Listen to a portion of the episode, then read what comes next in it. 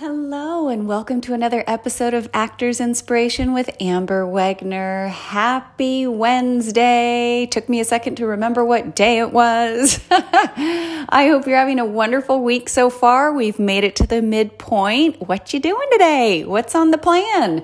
I will be driving back out to Santa Clarita today um, to do another day of filming on the legend of Cat Claws Mountain.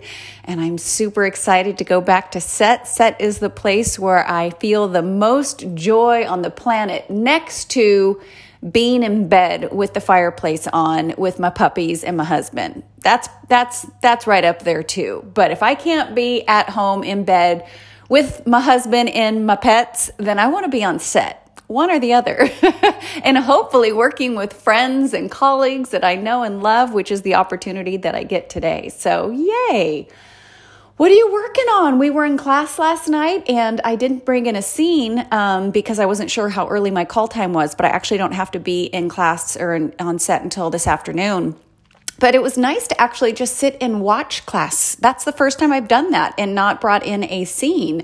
Um, because I don't know about you, but I learned so much in the watching and the and the listening to feedback and you know, I do that during class anyways, but to just 100% not think about the work that I did or the work that I'm bringing in and just be able to focus on other people's work was actually quite nice. And I'm glad I did that. So, what are you learning right now? What are you taking in? What are you growing with? What are you consuming?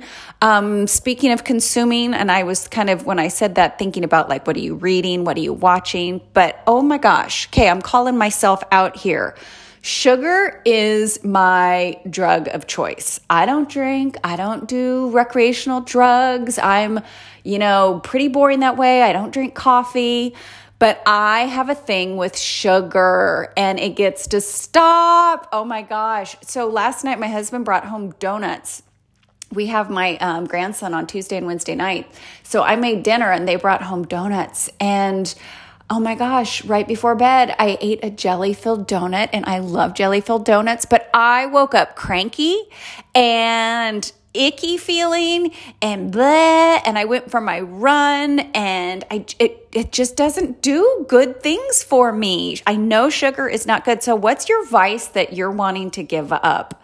What is the thing that you continue to do that you know is not good for you but you keep doing it anyways? Mine is sugar, and I'm calling myself out because I am going to wean myself of this sugar addiction that I have because I know it's not good for my body. I know it's not good for my mind. It is a temporary fix. It is a really quick little feel good, and then it has long lasting icky results. So, What's yours? Are you drinking a little too much alcohol? Maybe you need to set that aside. Are you sleeping in past the time that you know you need your rest to avoid doing life? Are you procrastinating on getting your materials together? Are you needing to make a phone call to somebody and make an amends for something that you did so that you can just get that off of your mind and clean your side of the street?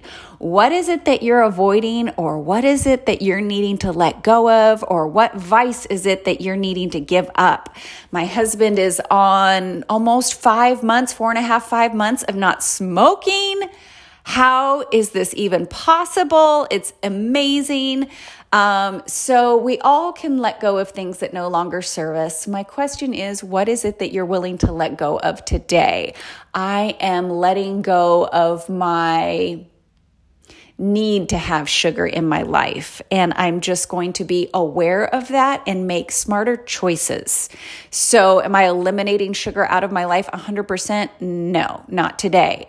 I am going to be very cognizant and aware of when I put sugar in my body and limit it because I have been doing it more than I need to. So that's that. Um, and how does that fall into actors' inspiration? It's being your best self. How is it that you are um, sabotaging yourself from being your best self? What are the things that are getting in the way of you being your best self? So, when I bring that up, me waking up grouchy this morning, thank God nobody was there to be the recipient of it. I was just grouchy in my own head. Um, But then I went for a run and shook it off a little bit, and I'm better. You know, I, I got through it. But I, the first thing I thought of was, I was like, that damn donut. It was the donut.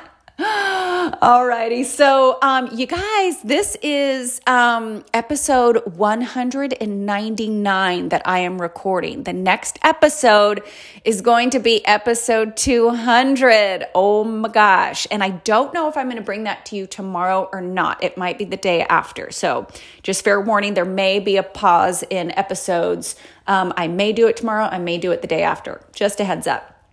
Um, but thank you for going on this ride 199 episodes. Like, who knew that day that I sat up in my bed and recorded the first episode that 199 days later, here we are. And I just, I'm enjoying it so much. And thank you, thank you, thank you to everybody around the world that continues to listen because you bring my heart joy.